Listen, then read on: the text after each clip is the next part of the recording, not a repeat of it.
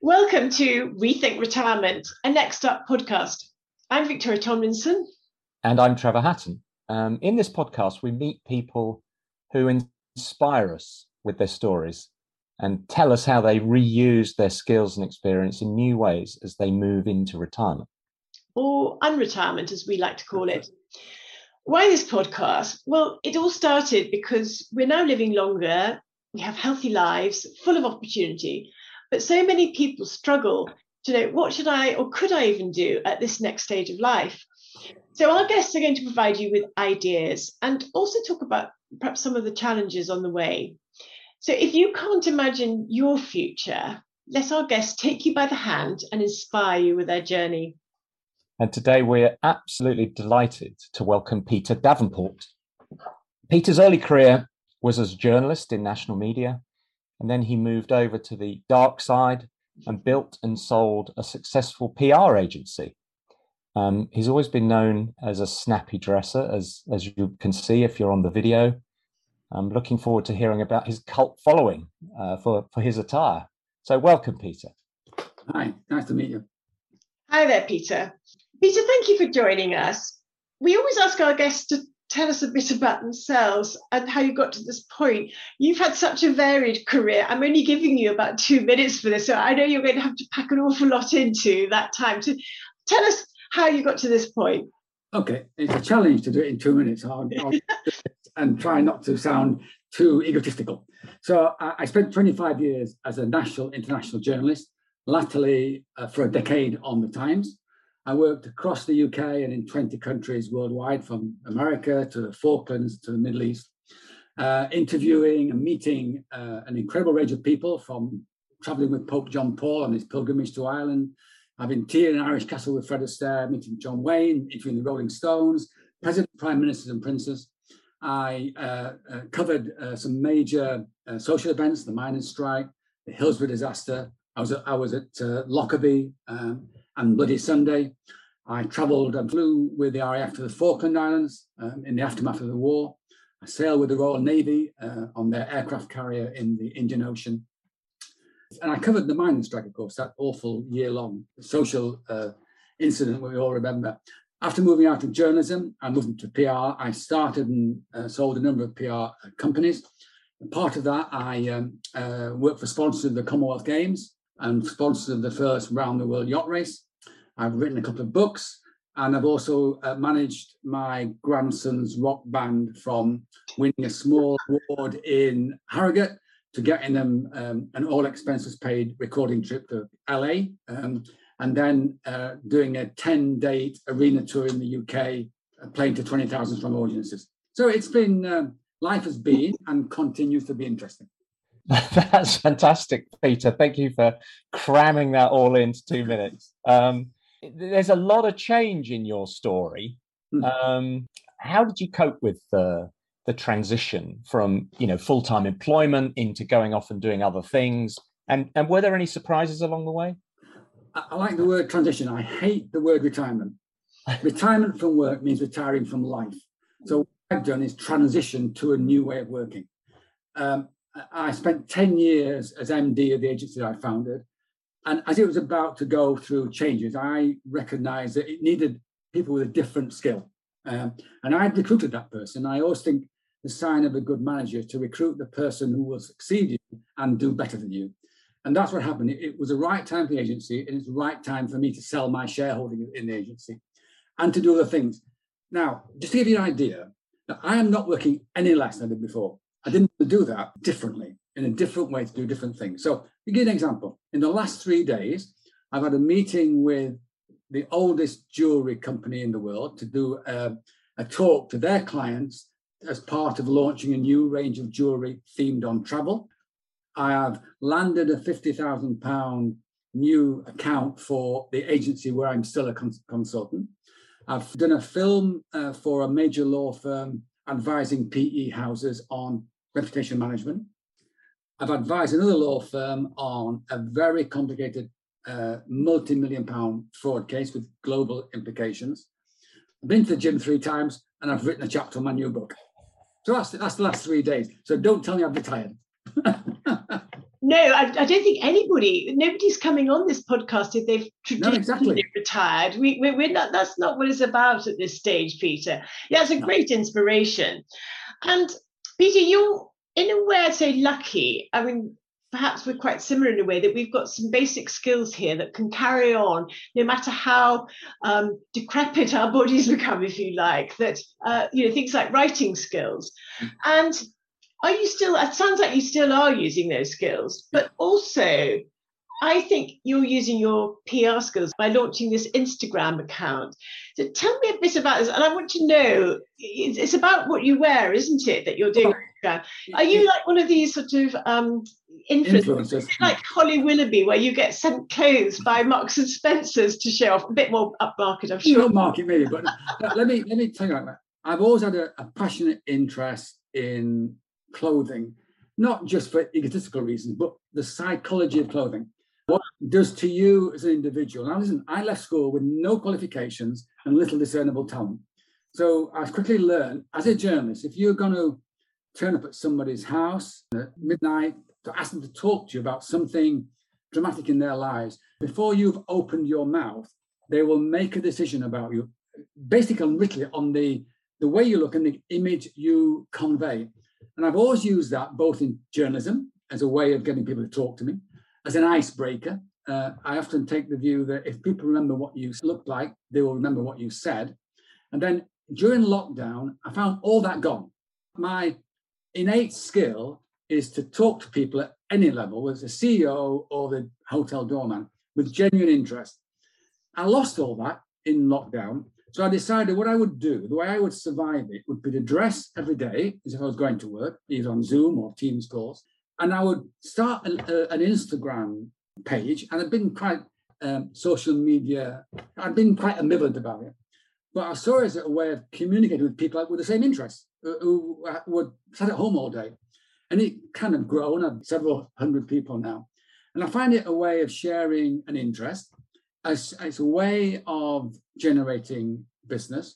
One of the things that I do is I do a talk called Trains and Boats and Planes about all my journeys in journalism. And I posted that on my Instagram site.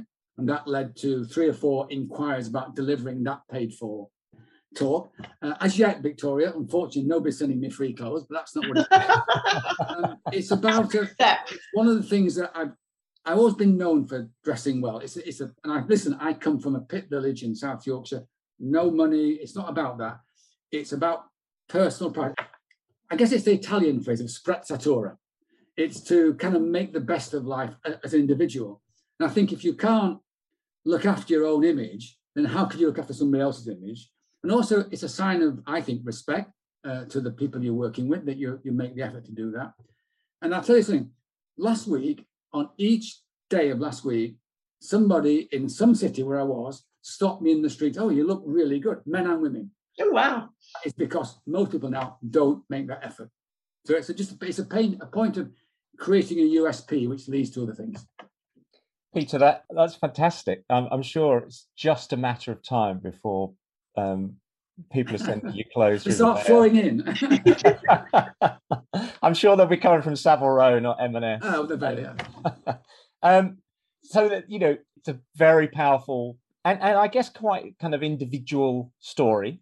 But you must have had helpers and support along the way. C- could you just tell us a little bit about people that helped yeah. you along the way? I've always the good fortune of working with people who, who I like and who I can learn from. And I also I do believe in that, although I'm very individualistic. I like working within a team, but I like to have my role within a team or managing a team.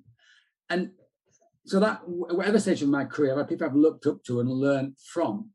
And I think I decided to step down from the kind of corporate role. It was because I realized that it, the growth of the business is now 10 times what it was, you know, 10 times more people, required skills I didn't have and it carried responsibilities I didn't want. But that's not to say I, I still help to start that business. So I retain a relationship with them. I work for them as a consultant on 10 days a month, which is satisfying for me in terms of seeing it continue to grow.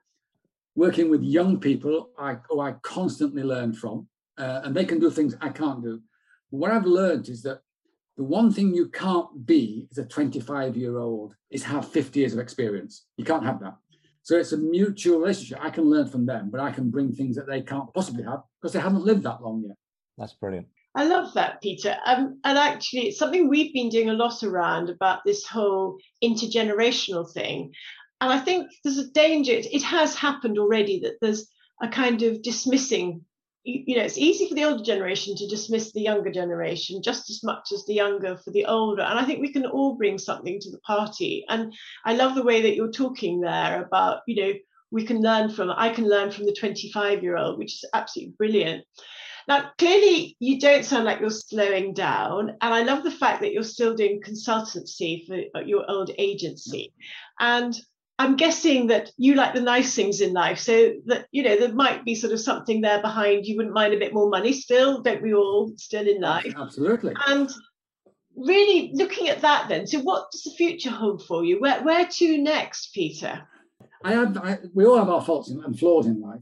One of mine is that I've never planned the future. Things have happened by chance, and I've always had an attitude to just say yes, just do it and yeah. learn from it. So, two things in life: I've always kept exceptionally fit. Uh, I go to the gym three or four times a week. I, I, I, eat well, never smoke. So I believe that's the investment you make in your health because to do what I do and to be busy, uh, you need to be healthy, and, and that and the two go hand in hand. I think, I said to you at the beginning, you know, the word retirement as you quite rightly, it's not retirement. People just transition to a different period of their life to work differently. But to do that, you need to be healthy and have the energy to do it. Mm. I think you can have retain the energy and ambition of a kind of a startup business and match it with the maturity and wisdom of a, of a, of a one something's been around for a good deal of time, you're an unbeatable asset. You know, if you can go into a, a situation with the same energy and aspiration and ambition as a 25 year old individual, but bring with it all the experience and the wisdom, the mistakes you've made, and things that you've learned along the way.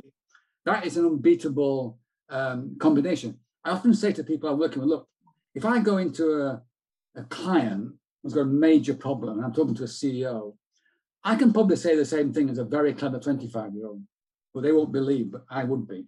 Because you, you, you're assumed to have a life experience which that you're talking uh, on an equal basis to that person you, are addressing.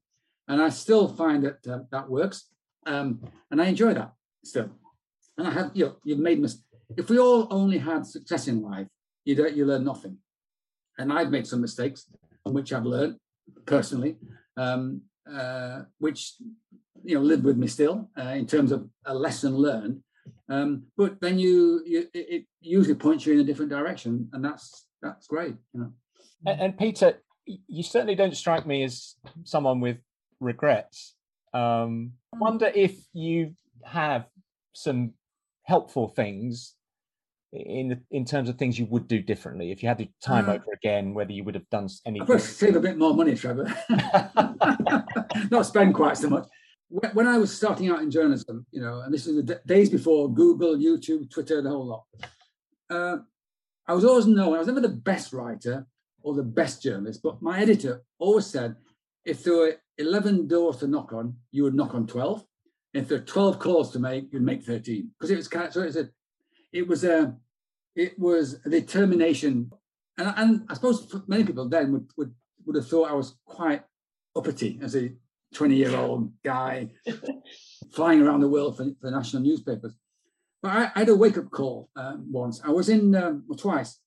I was in Paris when Ayatollah Khomeini um, was a, was it was under uh, exile there. He was about to fly back to Iran at the start of the Iranian Revolution, and the Shah of Iran said, if he if he flies back, we will shoot his plane down. So as it, all international journalists uh, who used to go to his the Ayatollah's daily um, briefings uh, to the media, and there was a draw to uh, um, get a seat on the plane. Had limited numbers. And I was successful. So I got my ticket. And we went, I, at the time, I was working for the Daily Mail then, and we'd, I'd gone back to its office in Paris. It was near the opera. I remember sitting in the office as the, we had to be at the airport for midnight. We had a big old school clock on the wall. As it was ticking towards midnight, I found myself writing a farewell letter to my wife and my then three three month old daughter. And I thought, this is crazy. This is this is ridiculous. You know, um, you it is not just your life. So I didn't go. I didn't get on the plane and I resigned. Um, so I knew it was a big deal. So I went to bed that night, uh, you know, stressing and worrying what I'd done and knowing it was, you know, the real stumbling block in my then stellar career. And I woke up next morning, and of course, the plane had landed safely. It hadn't been shot down. And I felt a complete fool. And I packed my bags and prepared to find a new job. But the editor rang me and said, Look, I won't do that. You know, that was your call. None of the, nobody else was in that situation. So you have to make that call. And it, for me, it was a humbling lesson. And for a while, a good few months, it really knocked my confidence, you know, in, in terms because to be a journalist, you have to be quite confident about what you're doing. But I recovered from that. Uh, and the next lesson I learned was I'd flown to the Falklands with the then Defence Secretary a few months after the war. And we were doing a piece about the the, the, the, the recovery and everything else. And I was a, I suddenly found myself one morning uh, on the beach in Port Stanley, five in the morning, just shouting my newborn son's name out because I missed him so much. And I thought, I need to do something else. You know, this is great. I've enjoyed this travel. I've been all over the world, met amazing people. Uh, I need to do something different. Um, and that's when I came back and made that, that transition to, as you rightly uh, called it, Trevor, to the dark side. um, but that opened up a whole new um, panoply of opportunities for me, which I've never regretted since. Because the one thing I had is, is an ability to talk to people, a genuine passion for people, an infinite curiosity about life, and a creative mind. And that's, I have no qualifications apart from four O levels. Uh, and that's it. And that's given me and is giving me a really interesting life. Oh, wow, Peter. What a, what kind of emotional way to end that interview. Thank you so much for that. Um, and really for the humility behind that. You're a great example, Peter, I think, of when one door shuts, another one opens. And I think sometimes you know, it's more than one. well, not more than one. You're right, but we're working with a lot of people who haven't made a transition earlier on in life. You know, I think maybe that's sort of quite helpful having jumped out of something when you're earlier in your career yeah. to know the world doesn't end actually. And I think it's very hard for people when they've worked for one organization in particular to imagine what it's going to be the other it can be quite frightening and i think that's really inspiring i hope others feel inspired with that because it shows that life does go on but i love your boundless energy here um, i feel i feel matched by your energy here good, good. And you know we wish you every success for where that takes and please we'd like to hear in a few years still where you're going next and well, share that with us well, what I'm looking forward to, Victoria, is all these clothes now coming to my address. Oh, here. yes, we have to all make these, sure that happens. And all these business opportunities, because I think the thing to do, the, the one advice I would say is just keep an open mind. You know, yeah. I, I, work with a lot of um, professional services firms where people tend to have one long, lifelong career doing one thing. Yeah. And at the end, I think, well, hang on, I've got to go. I'm 60, but I still feel like I'm 35. What do I do now? Yeah. they all would own non-exec jobs and work for a charity it's boring. It's, it's some people need to do it, and that's fine. But there's so many more opportunities out in life. If you're just prepared to say, look, I'll take a risk. What's the worst that can happen? Absolutely. And you have jolly well inspired us there, Peter. Thank you so much indeed. We loved it. Thank you. That's great. Thank you, Peter. Thank you. Bye, Trevor. Nice to meet you. Well, that was that was quite a story. Quite a story. there's a lot to unpick there. Um, Much energy. Yeah. Oh, yeah. Well, that's the thing. Uh, you know, he talked about drive and determination, mm. but the, the other thing that really came out was taking a risk and putting yourself in the right place. Yes. For opportunity, and then when something comes your way, you know, go for it. I, yeah. I love this. You know, take a risk. What's the worst that can happen? All of those sorts of things. So you know, some people are planners and some people aren't. Uh, clearly, Peter isn't, but um, you know, he's had and has Yes. An amazing story. Actually, I'll tell you a couple of notes as I was thinking, you know, making as he was chatting. It that bit about there were two occasions, and it was his family when he decided I'm not doing this anymore. And actually, that's that's what hits a lot of people at this stage of life. I can't tell you how many people I hear saying, you know, I haven't really put my family first all this time. And we've heard, Trevor, I know in some of the workshop we've run, when people say it was time for my wife now or my husband, you know, that I hadn't really put my family first through my career and it was time for them. And I think you reach a point when you think, this is daft what I'm doing. You know, what do I really, clearly, you know, writing his letter farewell letter to his three-year-old daughter, I think it was. Yeah. You know, that really brings home to you what's life all about here. It was really yeah. powerful that. Yeah. The the other thing he did, which I think is is worth reflecting on, is um, really understanding what he was good at and and maybe Agreed. wasn't good at. Yes. You know, he was pretty honest that he maybe wasn't the best journalist in in the world, but you know he was the hardest working. Yes. and he obviously uh, had a great talent to get stories out of people and worked incredibly hard at that mm. and and kept fit you know that's the other thing that we often yeah, we yeah. often see is is people who have had one career for a very long time um, often neglect their health. yeah.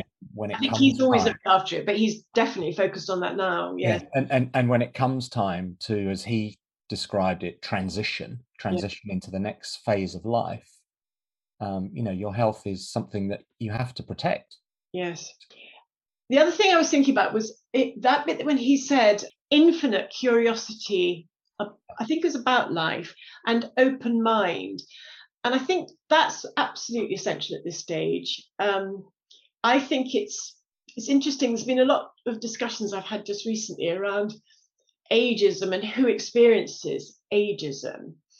And Actually, it was interesting. Somebody said to me they think you only experience ageism when you start going for jobs at this stage. Actually, you don't in other areas of your life. And I thought it was quite an interesting observation. But I think definitely that curiosity about life and not becoming that old grump. I mean, Peter sort of touched on it in different ways in there about um, I mean, he, what did he say? He said, I've, I've always been a bit ambivalent about social media. And I laugh because how many people do we meet? Oh, yeah. That? And then finally we get them around to LinkedIn. And, you know, clearly he's having a bit of fun with Instagram. Um, and I think, you know, it's easy to dismiss, dismiss all of these. And I hear it far too many times that people don't have an open mind about what's it about and how do I make it work for me. And I think there's huge things here around our generation need to get involved more because we need to make it work for a wide range of things where you're drawing on the skills and experience of an older generation. Yeah. You know, at the moment, what's happening really is it's young people who are leading the way in social media, if you like. And I don't think there's enough wisdom, if you like. Is that the right word? It's a bit sounds a bit arrogant, but you know, added onto it um, in terms of what you do. Well, clearly we could go on about this for a long time. It was wonderful. And you know, all of our guests are interesting, no. fascinating, inspiring people, no. and and I'm sh- in their own way, different ways, obviously. Yeah. Um, so I would encourage everyone who's listening to this podcast to keep tuning in. Go to next-up.com.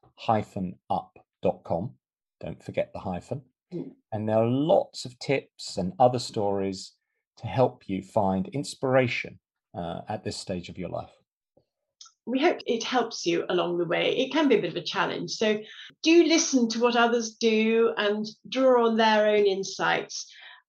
We hope to see you then next time. Thanks and bye bye. Thank you. Bye.